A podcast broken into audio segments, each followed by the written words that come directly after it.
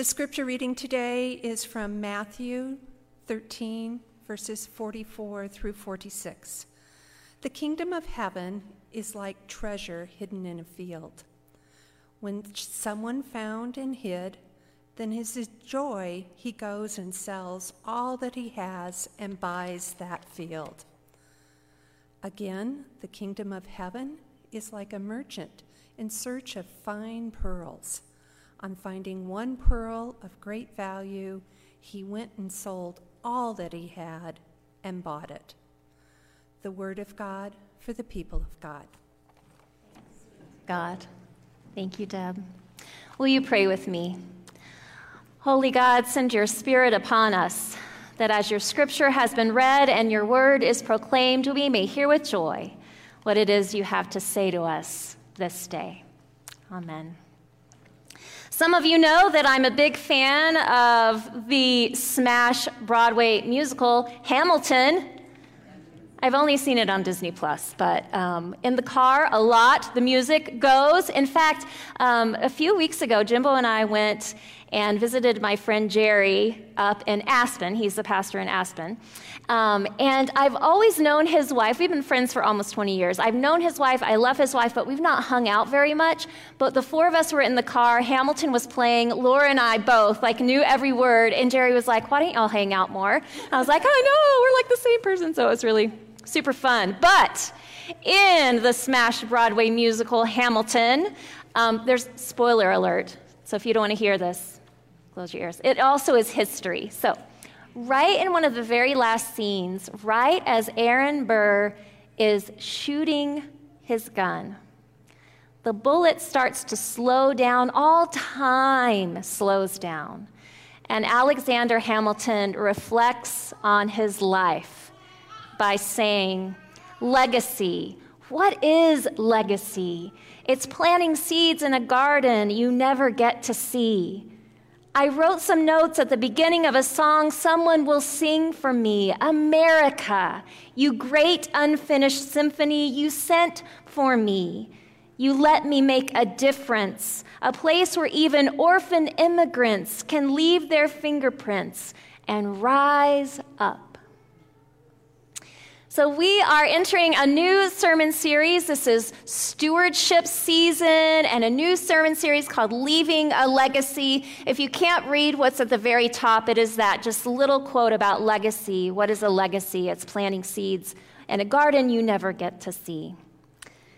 But this year, we're going to be looking at leaving a legacy and this idea of the ways that we spend our time, our energy, and our money create a legacy for us, whether we intentionally mean to or not. And so we're going to consider what kind of legacy each of us are leaving and we as a community are leaving.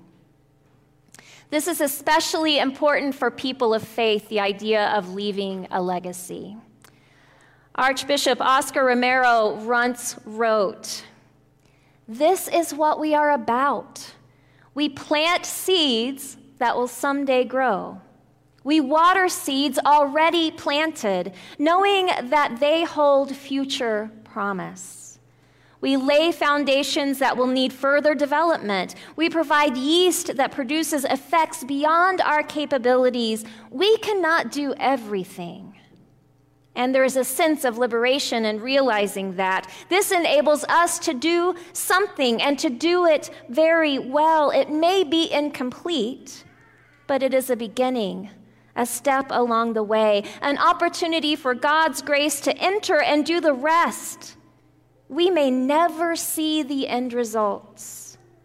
We are prophets of a future not our own.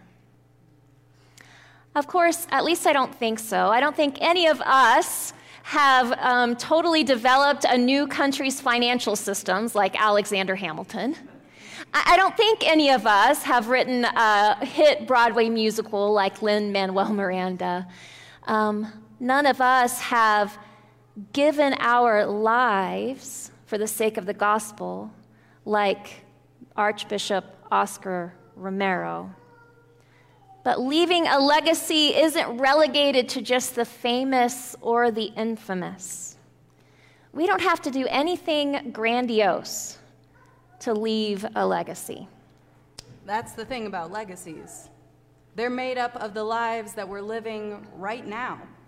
To see what kind of legacy we might leave behind, all we need to consider is what we're doing today. How are we spending the little time that we are given in this life? What values are on display for us every day? I think during the past year and a half, we've been forced to take a closer look mm-hmm. and consider what the lives we are living are. And maybe the lives we're living aren't the ones we want to be living. It seems almost like there's been a rash of people reprioritizing their lives. We see it as clear as day in our headlines. As the pandemic recedes, millions of workers are saying, I quit. Or this one that I read was in all caps Why are so many Americans leaving their jobs right now? If you're scrolling through social media or just talking to a group of friends, it seems like everyone is reconsidering what they're doing with their lives. Mm-hmm. According to a Gallup poll from July, 48% of the American workforce was actively looking to change jobs. And in that same July poll, nearly 65% of people said they were dissatisfied with their work. Does that feel real to us sitting in the room? It's a lot of people. It's a lot of people. The term for this mass exodus, which I heard first from the great Shelley Smith Acuna, was the Great Resignation. And across news platforms and personal anecdotes, we're seeing a similar story.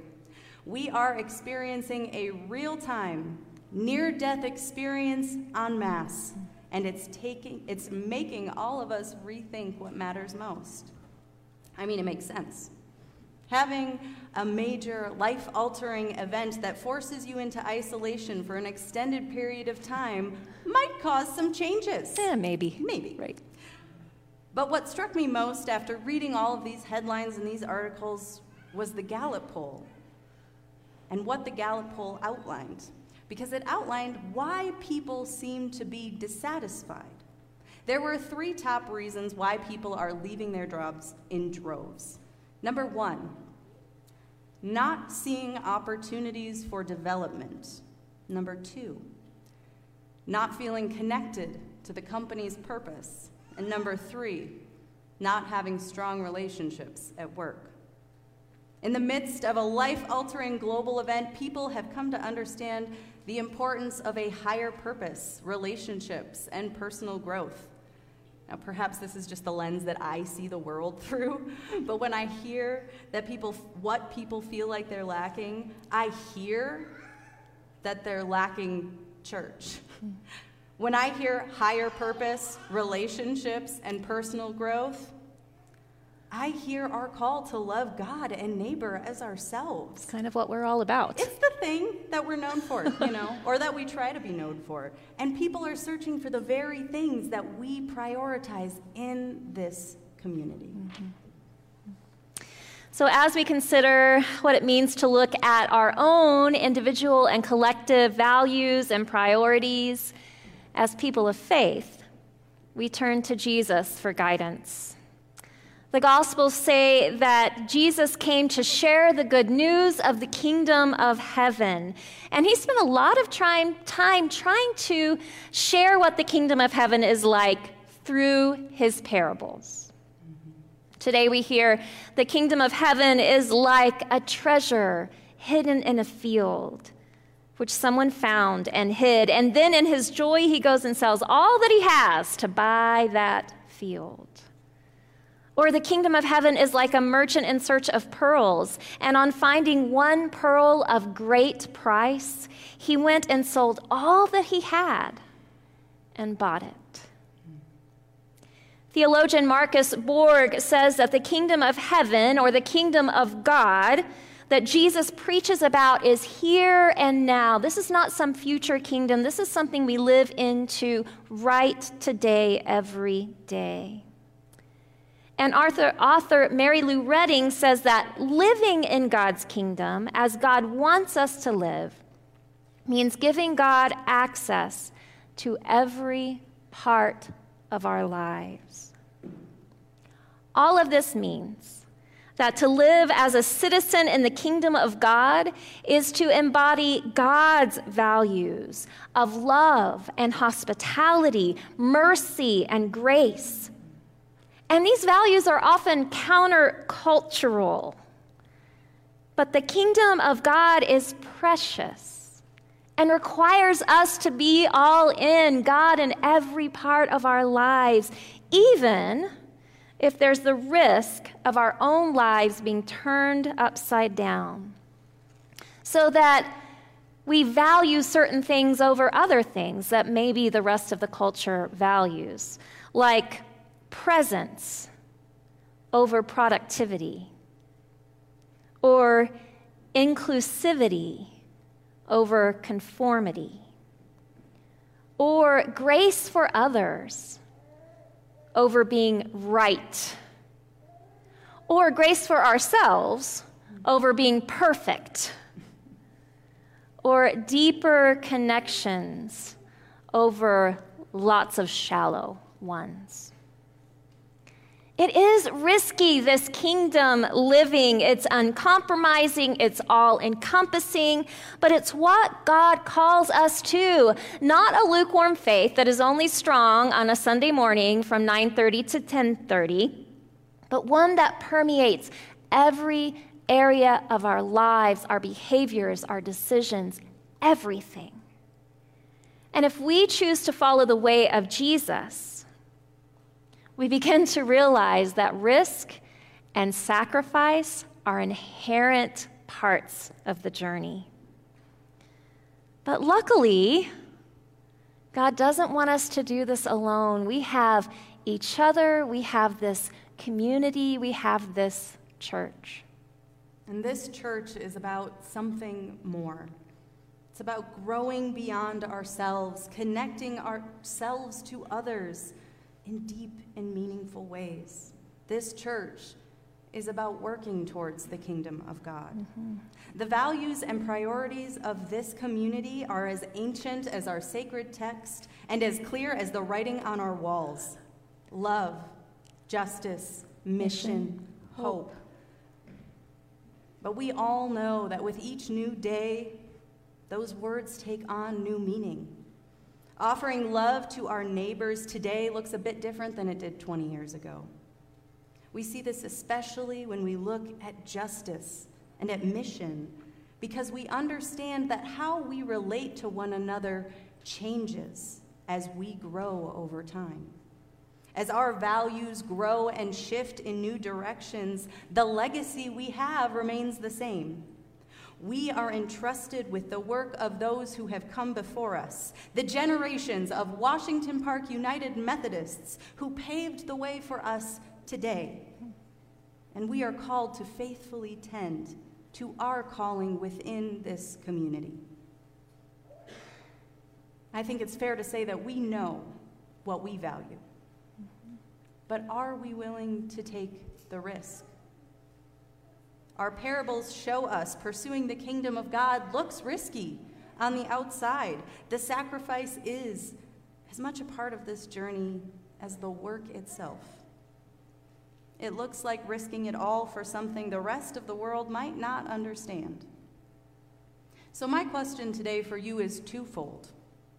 First, I would like you to consider what you would be willing to risk it all for. Hmm. What is your highest priority? And as a second part of that question, what does that mean for your legacy? What are you preparing to leave behind today? As we explore these questions together over the coming weeks, I pray that you join us in this risk taking, love offering, justice seeking, hopeful adventure that is church together. And we look forward to making this legacy with you. I pray these have been the words of the Lord for us this day.